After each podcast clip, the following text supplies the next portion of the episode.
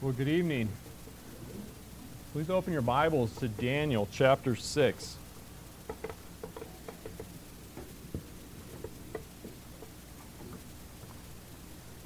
Daniel chapter 6.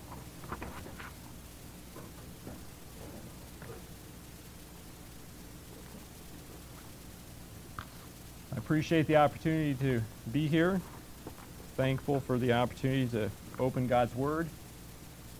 We just read from Philippians chapter 2 how we're supposed to shine as lights in the midst of a crooked and perverse generation. And I think that the passage that we're about to look at together tonight was specifically written to prepare God's people to do just that. And so it's very fitting that we read that passage and now think about the message of Daniel 6. Let's just pray together, and then we'll get started looking at this. Father, I'm so thankful for your word. I'm thankful that it is living and powerful.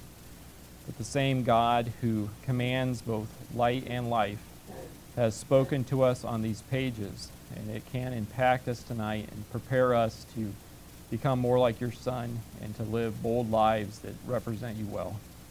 We just pray tonight as we look at your word together that you would uh, bless your word, that it would have the impact that it was designed to, to have, and that your Son would be glorified. We ask for this help in his name. Amen. So, thinking about this difficult world that we live in, a world that probably most of us would agree is becoming more difficult all the time, you know, what would you do in the following situations? Imagine you're at work or you've been employed to do a certain task and you have to talk to the client who's paid you to do something and you know that you cut corners. You did something unethical uh, some service that was promised wasn't actually provided. Some materials that were supposed to be used were not actually used. And your boss tells you, but if you tell the truth and you tell the client what's been done, you're going to be fired. We're going to release you. Or what if you're in the workplace or maybe even in school and there's a sinful lifestyle that you're supposed to celebrate and promote? and let's say it's in the workplace, and your boss comes to you and says, if you don't promote this lifestyle that's contrary to God's word, you can kiss that promotion goodbye. You're no longer going to have the same standing in this company. Sometimes the pressures come even from our own family. You know, what if you're convinced that you're supposed to do certain things and raising your family to the glory of God? that you have maybe extended family members who say, if you go down that road, we're going to continue to cause problems for you. Maybe even come to the extreme of disowning you. What if it's as simple as tomorrow you go out to check your mail and you see your neighbor in the yard next to you and you know you need to walk over there, invite him to Christianity Explored or to share the gospel with them? But you know as soon as you have that conversation that it's going to create tension, that there's going to be anger. I mean, what would you do in that situation? And Daniel, in this passage that we're going to look at, is faced with something similar. He knows that the true and living God has given him something that he's supposed to do, something he genuinely wants to do. But he also has authority figures in his life, people that have genuine power and influence over him that are telling him to do the opposite. And he's stuck in this dilemma. Except for him, the consequence if he disobeys these authority figures is going to be his own execution.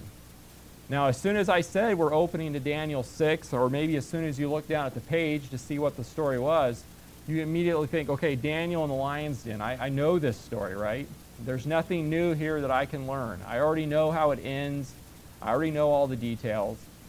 But I just challenge you tonight to pay close attention to what God's Word has to say because it was written for people like us.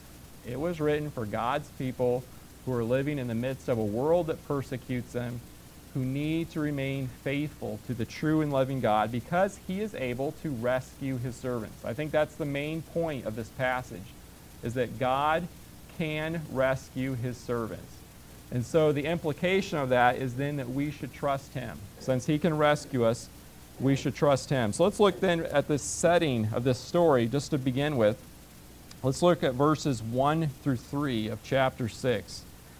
First of all, I want you to notice that this was a very good time if you were an Israelite, and was also a good time for Daniel. It says, It seemed good to Darius to appoint 120 satraps over the kingdom, that they would be in charge of the whole kingdom, and over them three commissioners, of whom Daniel was one, that these satraps might be accountable to them, and that the king might not suffer loss. So, right off the bat, we see there that the Jewish people are now living under the Persian rule. And this Darius, he's either one of two people, probably.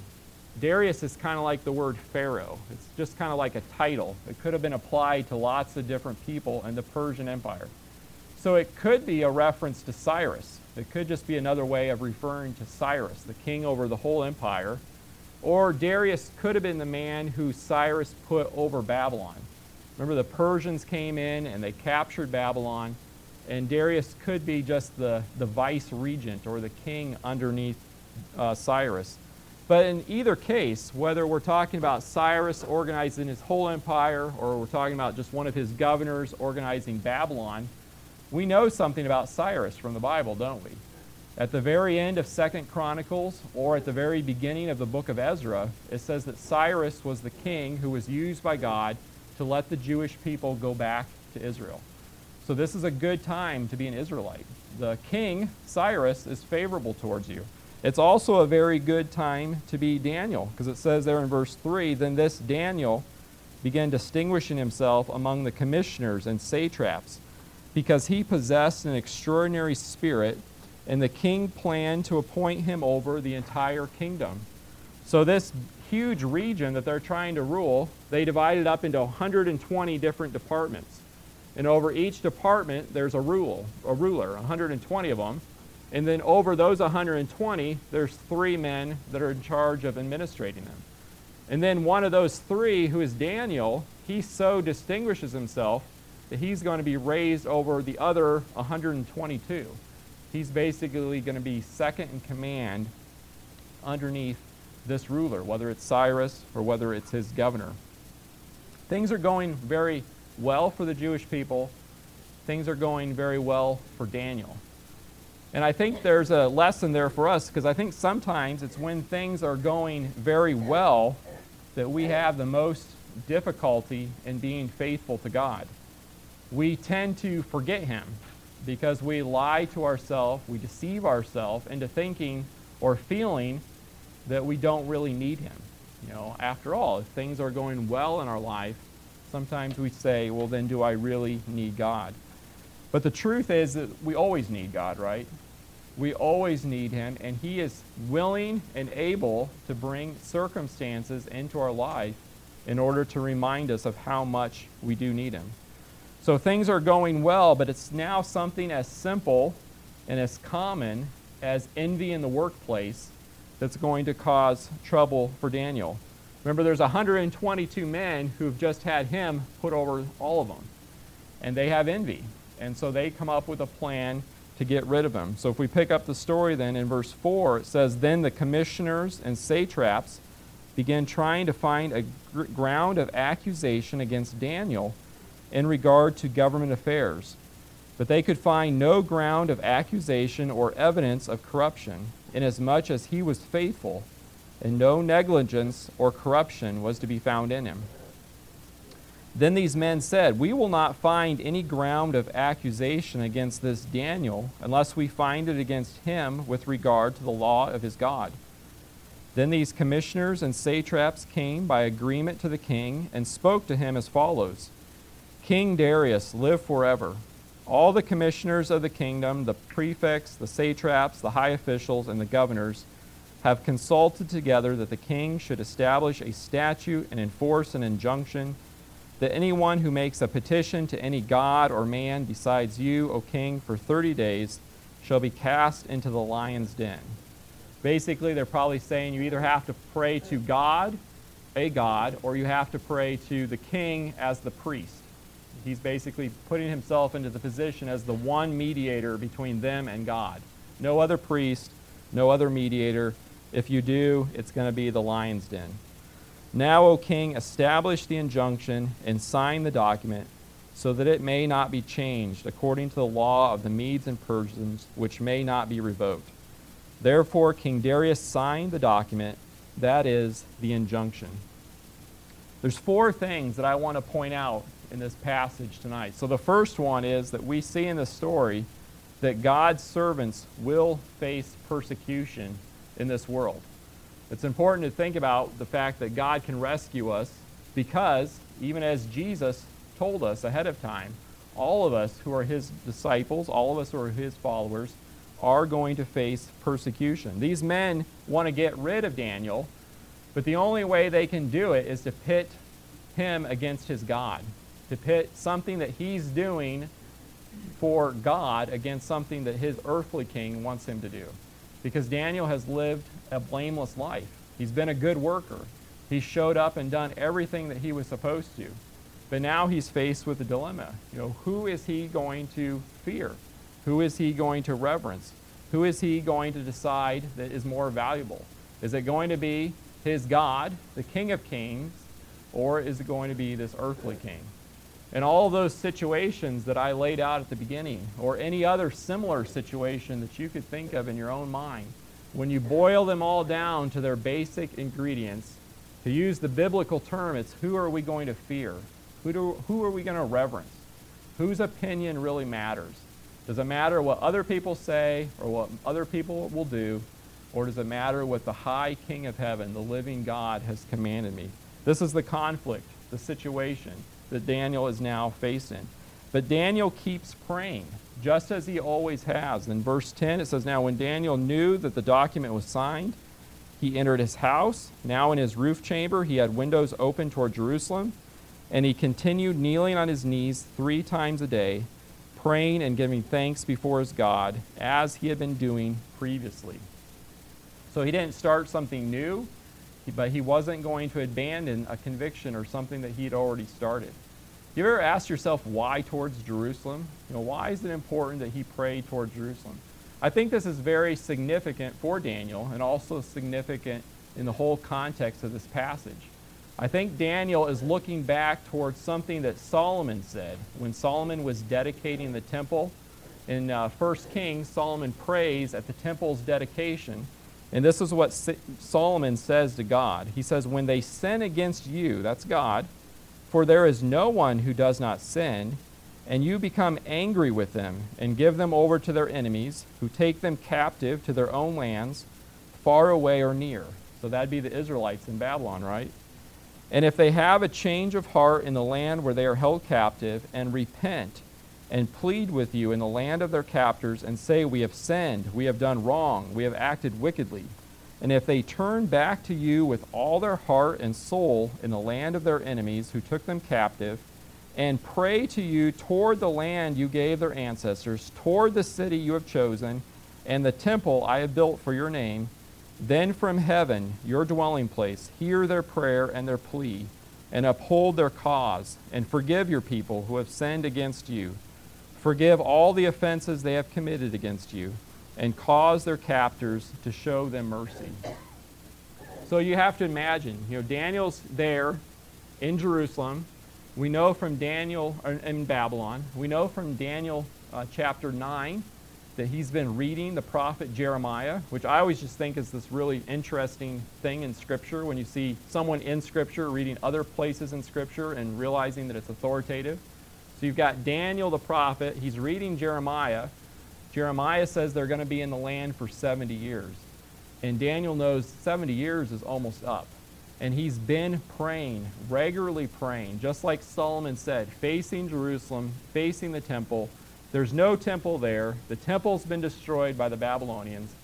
But Daniel, looking past all of the things around him, all of the persecution that he's faced, all the obstacles in his life, now as a, approximately an 80 year old man, he believes that someday in that spot in Jerusalem there will be a temple again.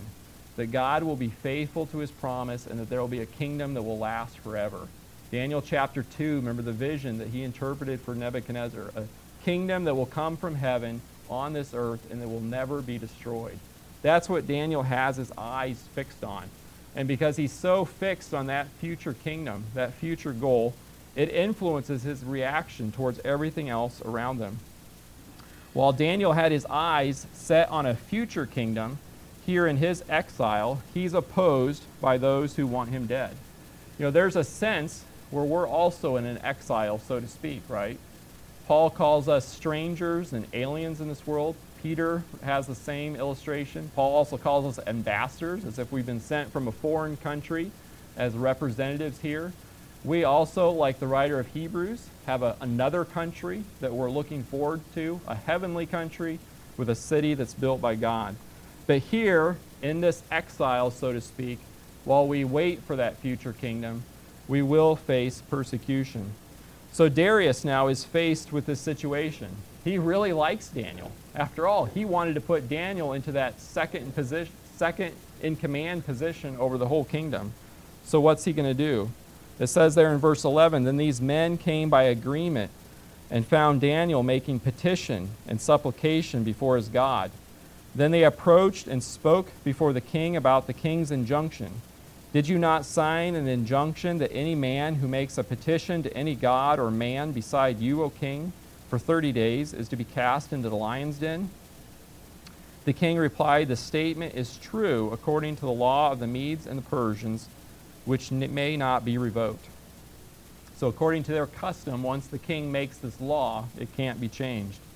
So then they answered and spoke before the king Daniel who is one of the exiles from Judah, pays no attention to you, O king, or to the injunction which you signed, but keeps making his petition three times a day.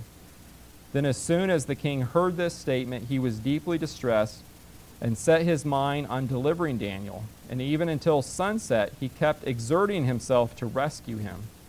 Then these men came by agreement to the king and said to the king, Recognize, O king, that it is a law of the Medes and Persians that no injunction or statute which the king establishes may be changed.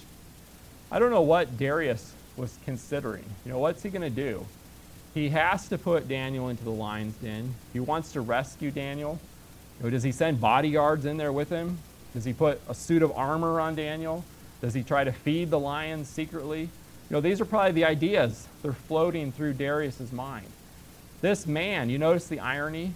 This man who wanted to put himself into the position as the one mediator between God and the rest of mankind is now even helpless, completely helpless, to save someone who he genuinely likes.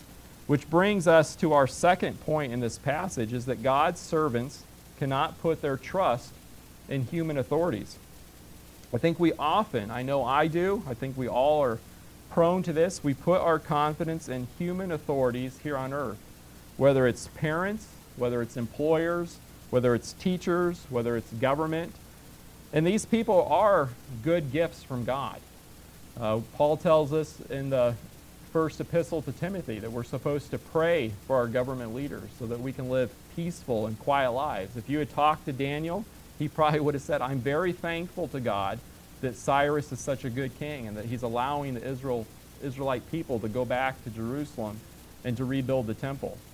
But we can't put our confidence wholly in them. Because all of those people, whether it's a family member, whether it's an employer, whether it's a teacher, in the very best of situations, they will all fail you eventually. They will all fail you. And in the worst of situations, they could actually turn on you and become the one who's actually persecuting you. If we put our hope in them, we will in the end always be disappointed, ultimately. So Darius is powerless in this situation to help Daniel, even though he desperately wants to. It says there in verse 16 Then the king gave orders, and Daniel was brought in and cast into the lion's den. The king spoke and said to Daniel, Your God, whom you constantly serve, will himself deliver you. That could also be translated as may your God, if you have the ESV or the NIV. I think it's probably more likely because he's not a believer in the true God, he's a pagan. So he's probably saying, may he. He's wishing that God would do this. Because after all, you know, we've heard this story before, so sometimes we lose the tension, right? But he's being put into a lion's den. There's probably a cave in the ground, and it has a hole at the top. And either the hole is so small that you can't see what's going on, or maybe because of the angle they couldn't see for sure. But they throw him into this hole, they put a stone over it, and they seal him. And he's trapped in there all night long with hungry lions. And this pagan king acknowledges that the only person who's going to be able to rescue his favored servant now is going to be the true God. It's only going to be God acting as a miracle that's able to rescue him, and he does. The third point, this last scene, shows us that God can rescue his servants from persecution, even death. So the king, he lays there all night. It says he, you know, he can't sleep. He can't ask for entertainment. He doesn't want to, you know, if it was written today, he doesn't want to watch his favorite movies. Nothing can be brought to him food wise that will distract him.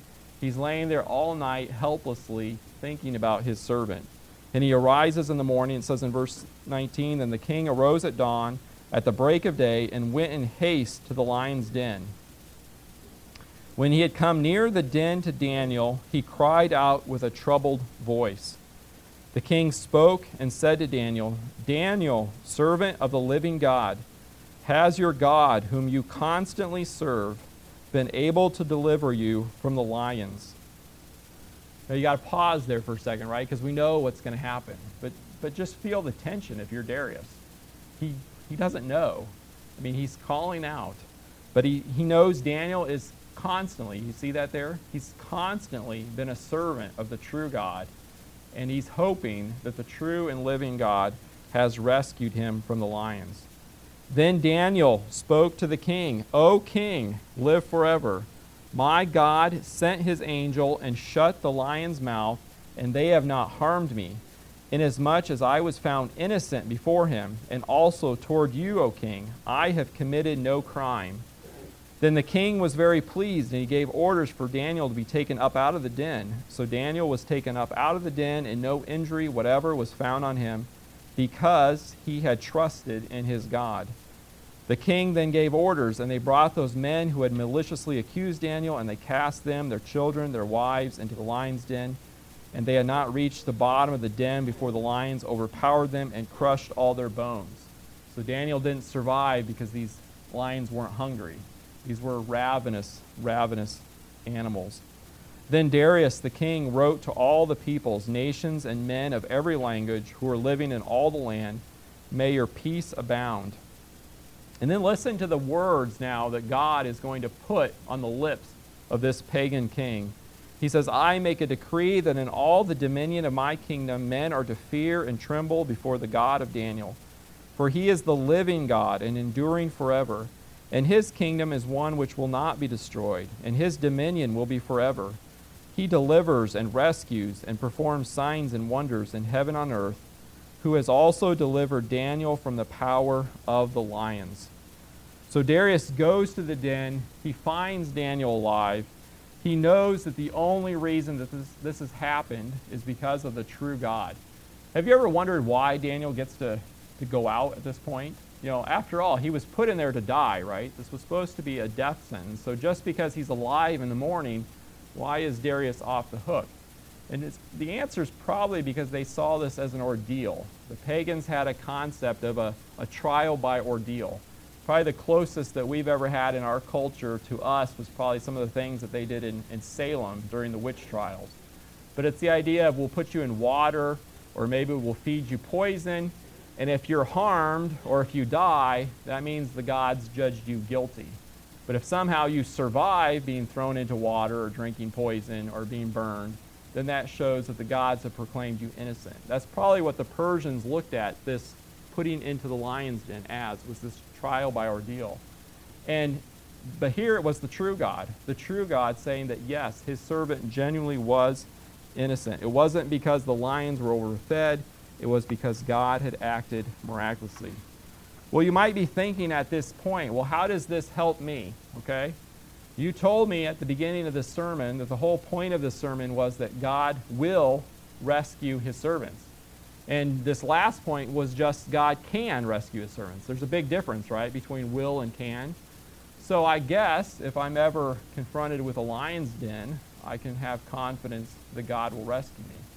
And I think the answer to that, the reason why this is a story is here in Scripture for us, is because it points us towards a greater rescue. Not something that's a possibility, but that's something that's for sure. This last point that I want to share with you from this passage, the fourth point, is that ultimately God will rescue all of his servants and bring them into his kingdom. This might sound kind of like a like a duh statement, but Daniel chapter 6 is here to prepare us for Daniel chapter 7. So the first 6 books of Daniel are all the narratives, the stories about Daniel. But then after chapter 6, the book kind of turns a corner. And from chapter 7 through 12, we have all of Daniel's prophecies, his visions of the future. And right off the bat, in chapter 7, the people of Israel are warned about one of their greatest earthly enemies.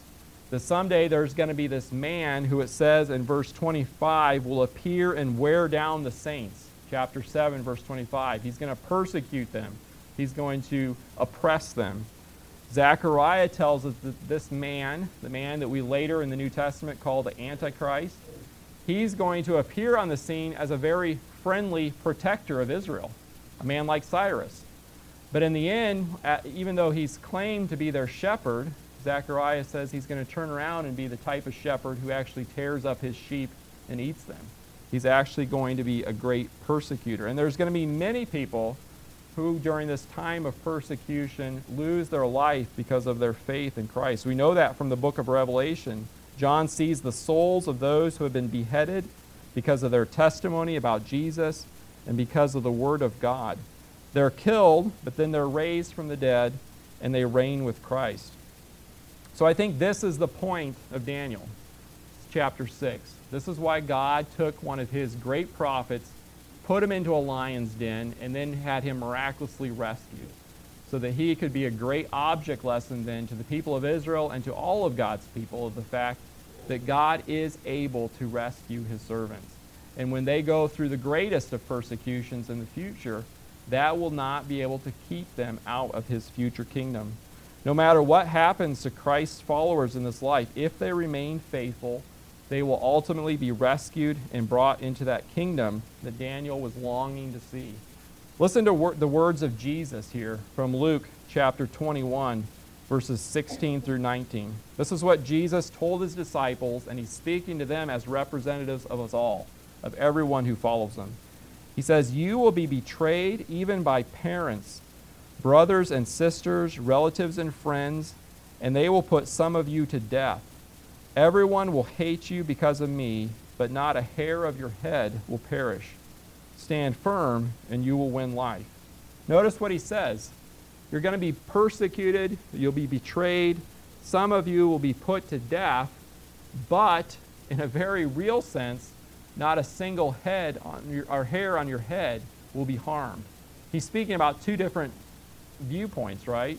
a very earthly viewpoint and a heavenly viewpoint. He's talking about all the persecutions and troubles that they'll go through in this life from the earthly kings, but the fact that because they're God's servants and they've been faithful, they will be able to enter into the heavenly kingdom when it comes from heaven, and not a single he- hair on their head will be harmed, that they'll be brought whole into this kingdom. So even if we're never faced with the type of decision here between faithfulness to God and a lion's den, and probably likely we never will, right? This story has a powerful message for us. Ultimately, God will rescue all of us if we remain faithful to Him. Just to close, let's turn to 2 Timothy chapter 4 because I want to show you how the story, I believe, of Daniel in the lion's den impacted the Apostle Paul. 2 Timothy chapter 4. You know in this context here that this is the last book that Paul writes. He's in prison. He had one appearance before Caesar that went favorably. He calls Caesar here the lion. He appeared before the lion and God rescued him. But now we know from the end of the story that this second appearance or this next trial that's coming up is not going to go so favorably. He's waiting here in prison, and this is going to be his last imprisonment before he's finally martyred. But this is what he says here I'm going to start reading in verse 16. You can see how all the human people that Paul might have looked to for comfort and security had failed him. He says, At my first defense, no one supported me, but all deserted me. May it not be counted against them. But the Lord stood with me and strengthened me, so that through me the proclamation might be fully accomplished, and that all the Gentiles might hear. And I was rescued out of the lion's mouth. The Lord will rescue me from every evil deed and will bring me safely to his heavenly kingdom.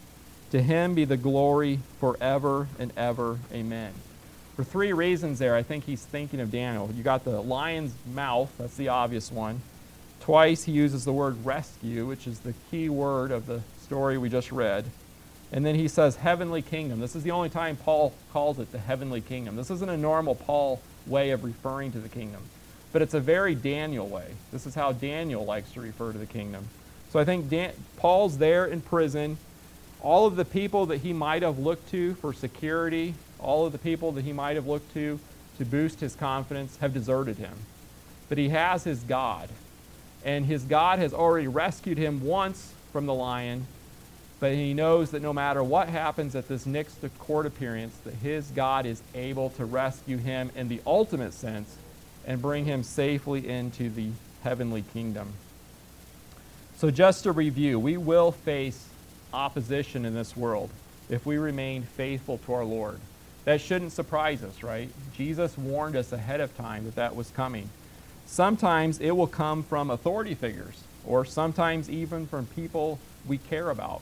It might even be people that we have close relationships with, just like Jesus referred to in Luke chapter 21. God can, He can, and sometimes He will deliver us from the attacks, just like He did it for Paul there at that first defense. We might have a day in court that goes favorable. The boss might relent and change his mind. The family member might repent. That neighbor, if you're bold and walk across the lawn and invite them to Christianity Explored or have a conversation about the gospel, it might not go as badly as you think it would. But sometimes we also might suffer. Remember, Paul was delivered from the lion's mouth only to die a short time later at the mouth of that same lion. But his death was just a portal into the heavenly kingdom. Someone told me in a, in a sermon just recently that the worst thing that our enemies can do to us is threaten us with heaven, right? The worst that they can do to us is threaten to kill us.